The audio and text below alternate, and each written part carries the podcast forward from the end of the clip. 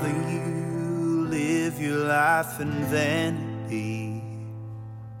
You traded all your hopes and dreams for insanity. I'm Father Harry Dean, a priest of the Diocese of Austin, currently serving as chaplain to Cedarbrake Retreat Center, and I'm here today with Deacon Ronnie Lastavica, who is the pastoral care coordinator for Restorative Justice Ministry in the Diocese of Austin Gatesville region. He serves the incarcerated and those who are the corrections officers with them. And we are now beginning our third episode in reflecting on Eucharist in the service to the incarcerated and to the corrections officers. In our first episode, we looked at those who are known as general population, uh, the inmates who have freedom of movement privileges uh, that can go about and conduct themselves in work, in uh, education, and worship. And in our second episode, uh, those who live in what is known as restricted housing that are confined to quarters for the majority of each day. Today, we want to turn and speak about the experience of bringing the Eucharist into a given prison unit and how that brings us into a sense of communion with those who do not share in the one holy Catholic and Apostolic Church our brothers and sisters of other Christian communions. But as we have seen over our years of service to the incarcerated and to the various prison units, our bringing the Eucharist in, in the Holy Mass, uh, in communion services, definitely has an impact in our relationship with those who don't share a fullness of communion with us. And so, the first thing, Deacon Ronnie, I wanted to kind of uh, address in this regard is what you've experienced, and I'll share what I've experienced of catechesis of those who are now incarcerated, having come from a non Catholic Christian background, coming into a prison unit where there's nowhere to run. You have to rub shoulders with people of other Christian uh, denominations, of other world religions. And over time, you get to know them in other venues like your workplace or your education place or just uh, in, in uh, recreation or whatever it might be in your dormitory or cell block.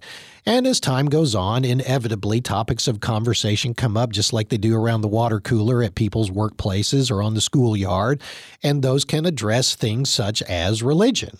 And the subject of Eucharist comes up. And there begins to be an opening up of an understanding, different perhaps than what they grew up with, than what they got uh, catechized with, if you will, in their time uh, in their other churches. And now they come and they encounter us. They encounter, encounter you as a deacon of the church, me as a priest of the church, our flock as practicing faithful of the church.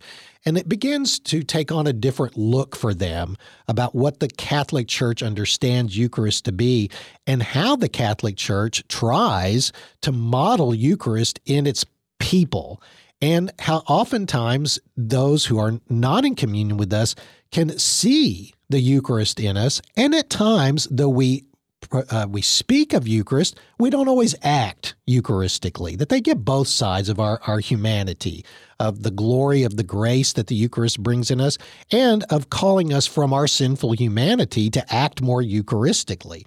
So, um, just to begin with, you know, the what you've seen, and, and I'll add what I've seen in the growth of understanding of, of our uh, non Catholic Christian uh, brothers and sisters in the prisons in terms of their sense of the Eucharist as we bring it. I think the, the beauty of this ministry and in exchange with the um, other communities of faith is the fact that we are able to be uh, Christ incarnate to them. There's a presence of Christ that would, not not in what we say, but just but just how we're able to uh, how we live our lives and, and how we are able to share those exchanges with them just in just in everyday conversation.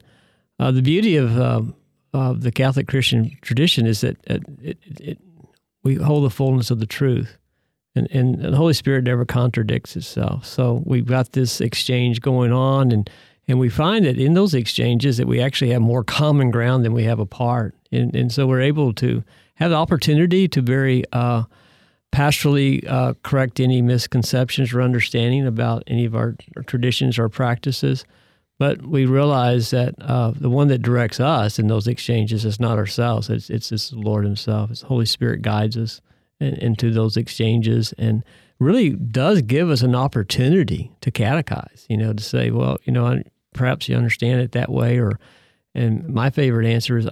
I don't know that answer to that, but I'll get back with you, and you know, and just be able to to, to be honest and truthful with them, but be genuinely who you are. God has created us to to be uh, to live our lives in His image and likeness, and it's a privilege to be able to, to represent the Lord in those in those in, in those encounters.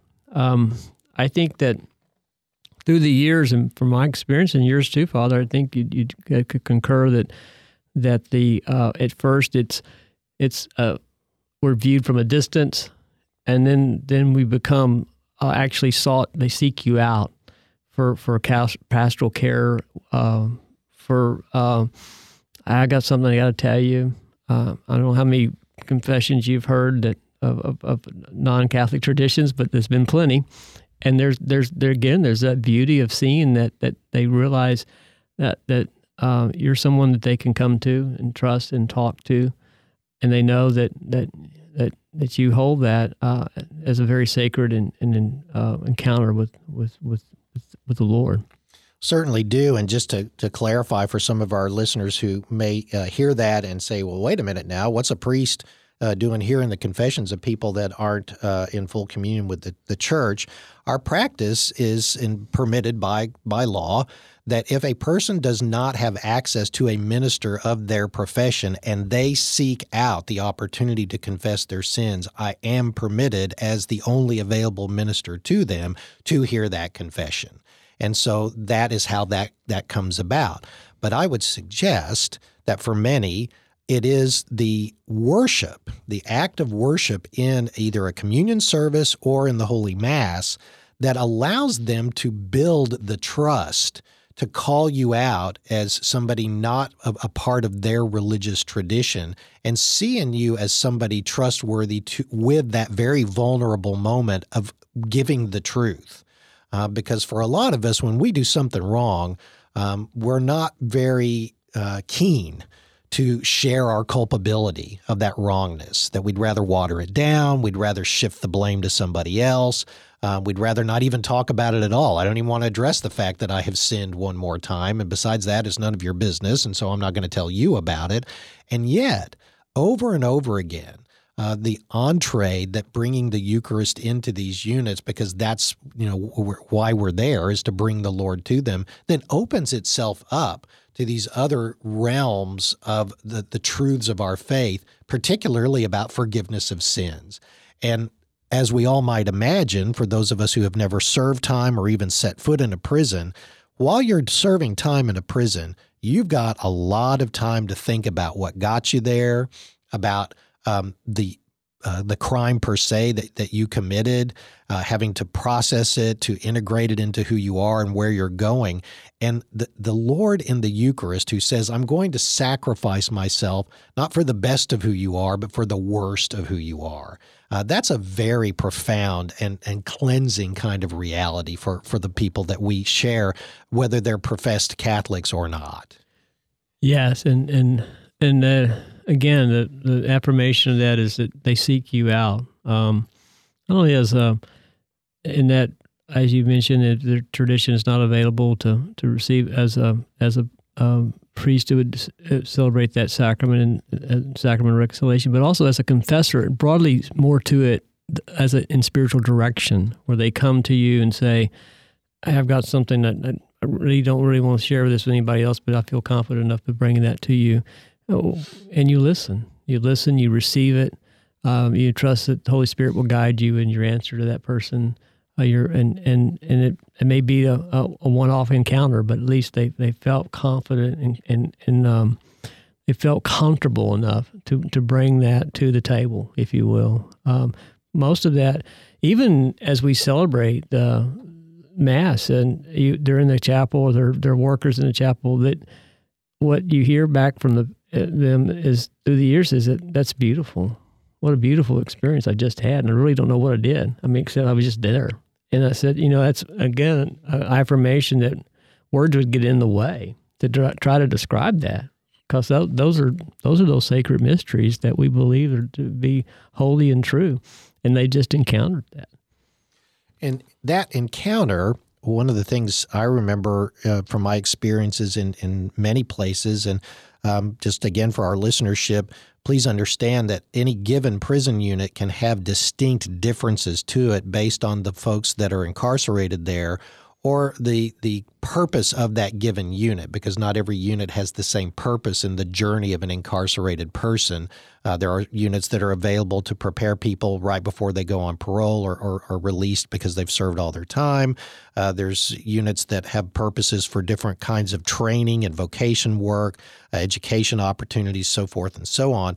Um, but you get souls that come to Mass because they're seeking they are just absolutely classic seekers. Maybe they weren't uh, that churched when they were out in the world, but um, I want I don't want to overlook the power of the Eucharist in the individual Catholics that go to Mass or receive from a communion service, and then, like bread broken and, and, and blood poured, they go back out into the general community, non Catholic, to be the Eucharist to them to answer the questions and to say to their friends, you know, I'm going to have to ask the deacon or the priest about that one, who then sometimes say what Deacon Ronnie said a minute ago. I'll, I'll, get back to you on that one because they'll stump us many times. And I applaud that. It means they're thinking deeply and they're really wanting to know genuinely what the Catholic Church teaches about this or that, whether it's in relationship to Eucharist or not. But that, that disposes the non Catholic people to understand our Catholicity to understand it in a human way, to understand it in a presence of Jesus way, to understand that we are not saying because we cannot share communion with you, we're not saying that we can't share the Eucharist presence with you. And over time, they'll come to Mass knowing that they're not going to receive the host, but they are going to receive the presence of the Eucharistic Lord in the manner that the rest of us do save Holy Communion in the Word um, in the Word made flesh in, in one another, in the prayers of the church, in the gifts of the Spirit. And what I find over time, Deacon Ronnie, is, and I know you've seen this too, the frustration that grows from the fact that we haven't come to terms yet with all of the communions of Christianity making good faith efforts to truly come together so that the act of Eucharist can be shared.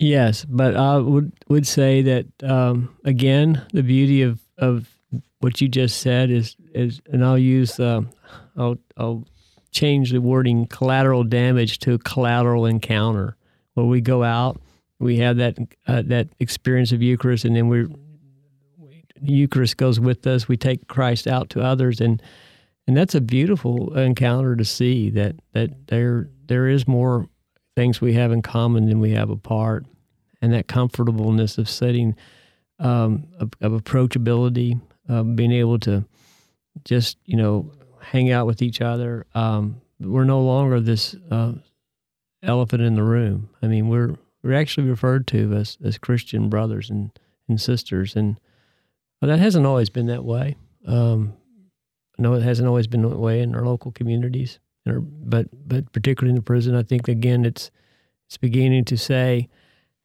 hey, these these these these folks are real. Well, it's it's Christ that's real. I mean, He's the one that's real. Uh, we we're, we're compromised sinners like everyone else, but He's the real deal. And when you buy into that and you believe that, with then, then there's a change, not just in us personally, uh, not just in our community personally, but in the unit. And you can see that to be uh, the respect that they give you when you come down the the the, the run or you come down the, the office. Uh, good morning, Father. Good afternoon, Father. Uh, Father, she can she see you for a second? She's got something. I mean, that's that's a beautiful encounter with Christ. Well, it really is, and I think it speaks to when we get to engage in an incarnate way. We also get to engage in the divine presence way as well, in the manner of the Savior himself and that whatever previous sense of hostility towards Catholicism in particular that someone may have had, whatever sense of this is what I thought you guys were, which equated to you weren't the real deal.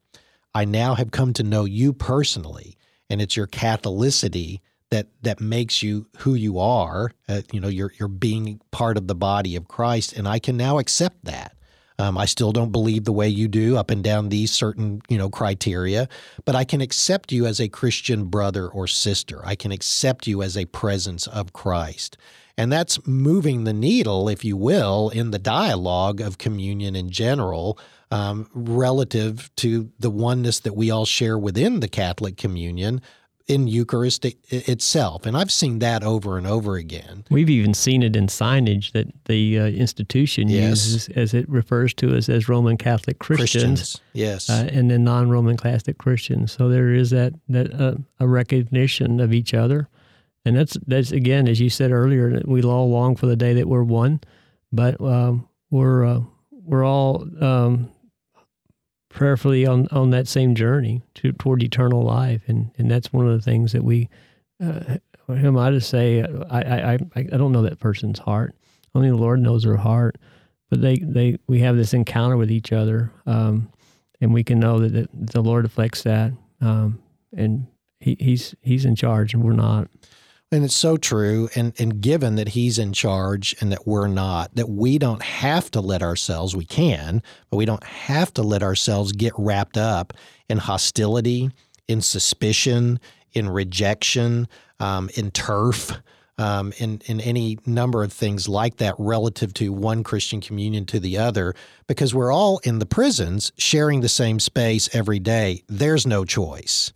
Um, it would be like if, for those of us who, who are at home and listening at home, let's say that um, every Catholic parish, for whatever reason, had to share the worship space with the, the local Lutheran church or Presbyterian church or whatever.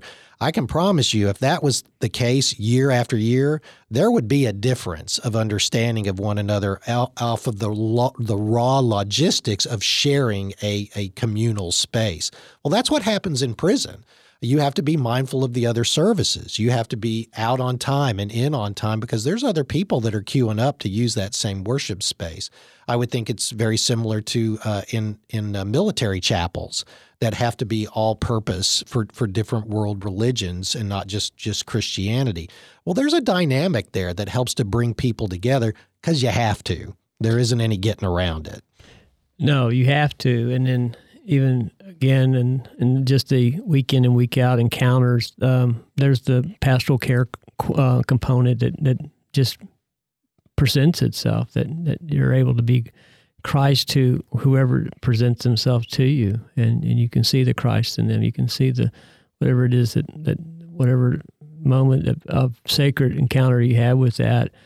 It, it's a privilege to to be able to exchange that and and trust that God is going to always guide you and give you what you need. Um, part of why we're able to do that is because of Him. I mean, as as a priest of Jesus Christ, and uh, um, and having, in my case, uh, uh, the privilege of, of serving Christ at, the, at His altar, um, it, it, gives us the grace that uh, the grace of ordination to, to go forth and help, but but also um, to be aware that um, this is about Him. Everything that we do there uh, is to the Lord, uh, to His greater honor and glory. As we find ourselves at times in the presence of people that are determined to continue to believe that what we bring to the table in their prison unit is not helpful to them, is not helpful to their Christianity, that they really do have a need to say, I just uh, cannot accept you. I don't want to accept you. Uh, I'm in a good comfort zone, believing that the way that I'm worshiping as a Christian and the communion I, I associate with is the way, and, and therefore you as a Catholic presence are a bad thing.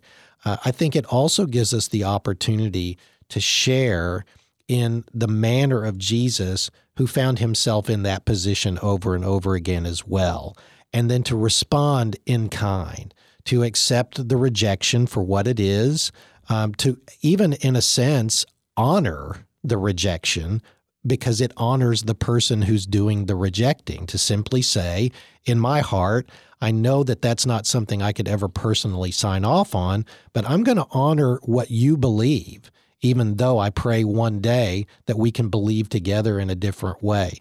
I do think that the encounters that we have over and over again, that full spectrum of, of of non Catholic souls, from the, the very friendly to the somewhat circumspect to the outright rejecting, provides us an opportunity to, to call us out and say, okay, how are you going to handle this, Mr. Conveyor of Eucharist?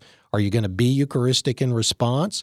Are you going to going to uh, bristle up and, and get defensive? And because that's what our humanity at times wants to do is, is to, to buck up and say, hey, what, what are you talking about here? You can't you can't talk about my religion that way. Well, yes, people can, and I'm in the same space with them, and and therefore they have that availability to do.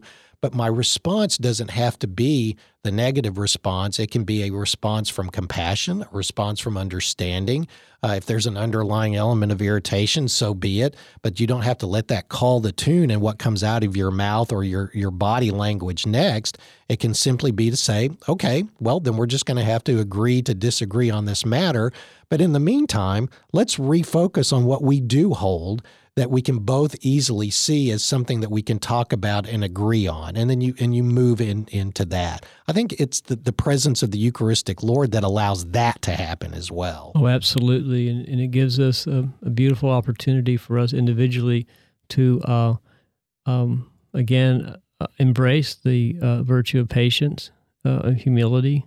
Because it's again um, God sends people in our lives to, uh, I call them chiselers.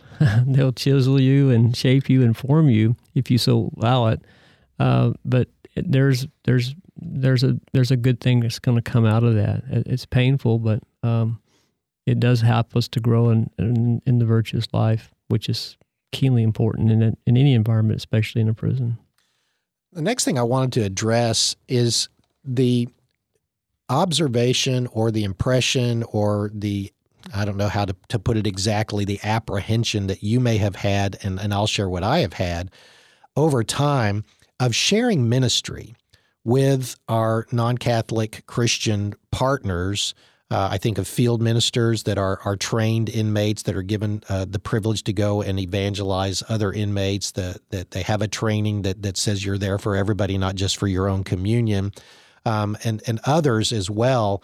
Um, some of our, our band members that come in from from other communions, and their primary worship is not a Catholic worship, but they enjoy worship no matter what. So the the, the question is, or, or the lead in, how we have come to see Eucharistic um, expressions in those who aren't in full communion with us, that we marvel and say, My goodness, that is such a Eucharistic way of doing things that you so and so carry about in yourself, or that you so and so speak about. Um, the the sense of Eucharist in their communion, um, even though it might not be Eucharist as we understand it. Um, the, the ways that you've seen that, for example, um, people that you'll talk with um, on the street, if you will, which is the street is the sidewalks that people travel to get from point A to point B within a given unit if they have freedom of movement uh, privileges, or in a cell block uh, where it's restricted.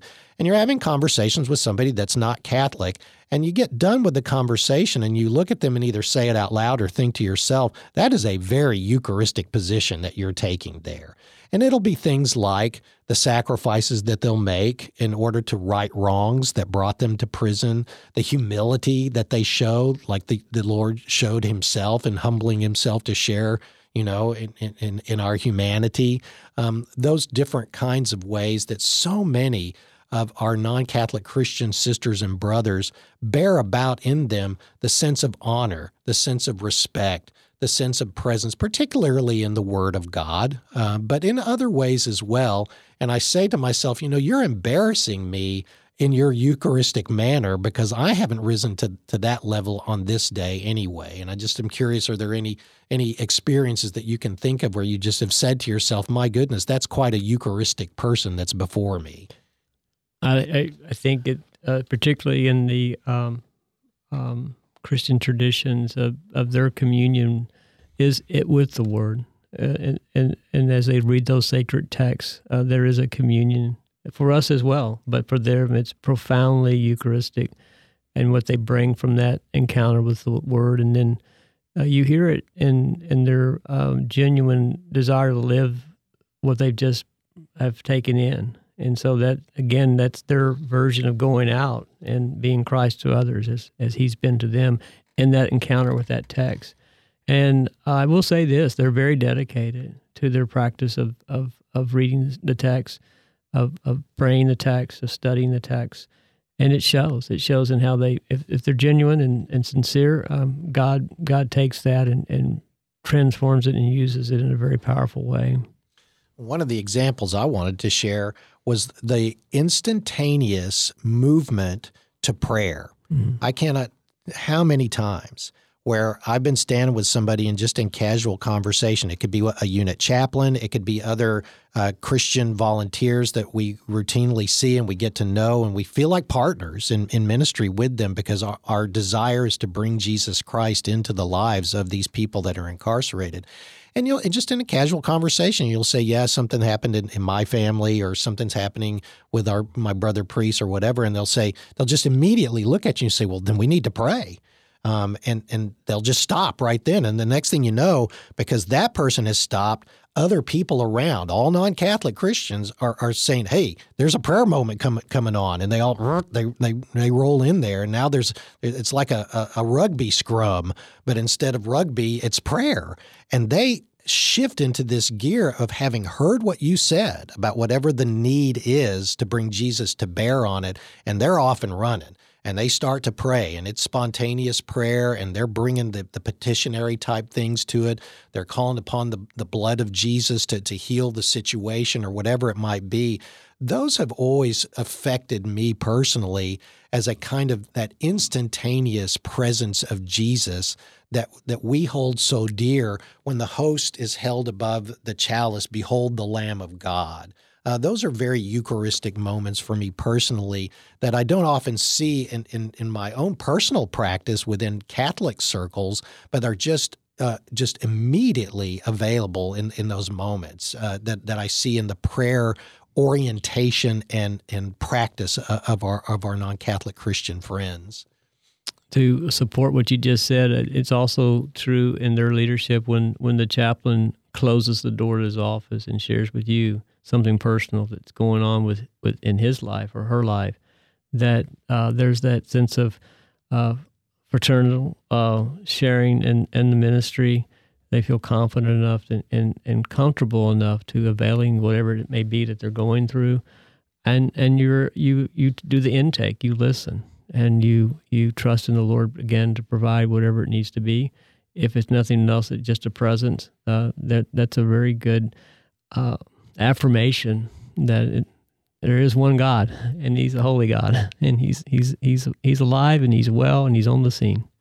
And you've vowed yourself to be there present to them. One Lord, one faith, one one baptism, and and uh, that that was perhaps one of the more moving moments for me personally. Was my last uh, week and last days uh, of serving the the years that I was there and um, was in a situation of personal disrepair. And I just, for whatever reason, bothered to share that in one of those private closed door moments with one of the unit chaplains and one of the senior ministers of one of the other congregations that comes to that particular unit. And uh, felt a little vulnerable doing it, almost uh, was inner dialoguing, saying, you know, maybe that was a little bit much. And their, their genuine love an expression of desire to see Father Harry healed from what he was going through was astounding. And and if if anything, I would say it was absolutely a Eucharistic presence from from the no Lord. Doubt. And I'll never forget it, and I'll always be grateful for it. And I am confident it's what set me in that moment on the next steps to get to being here today as now a chaplain at a retreat center, but continuing to share in this restorative justice ministry. So let us give uh, all the glory to, to God, to praise his holy name, and to thank him for all of us who accept Jesus Christ as our Lord and Savior.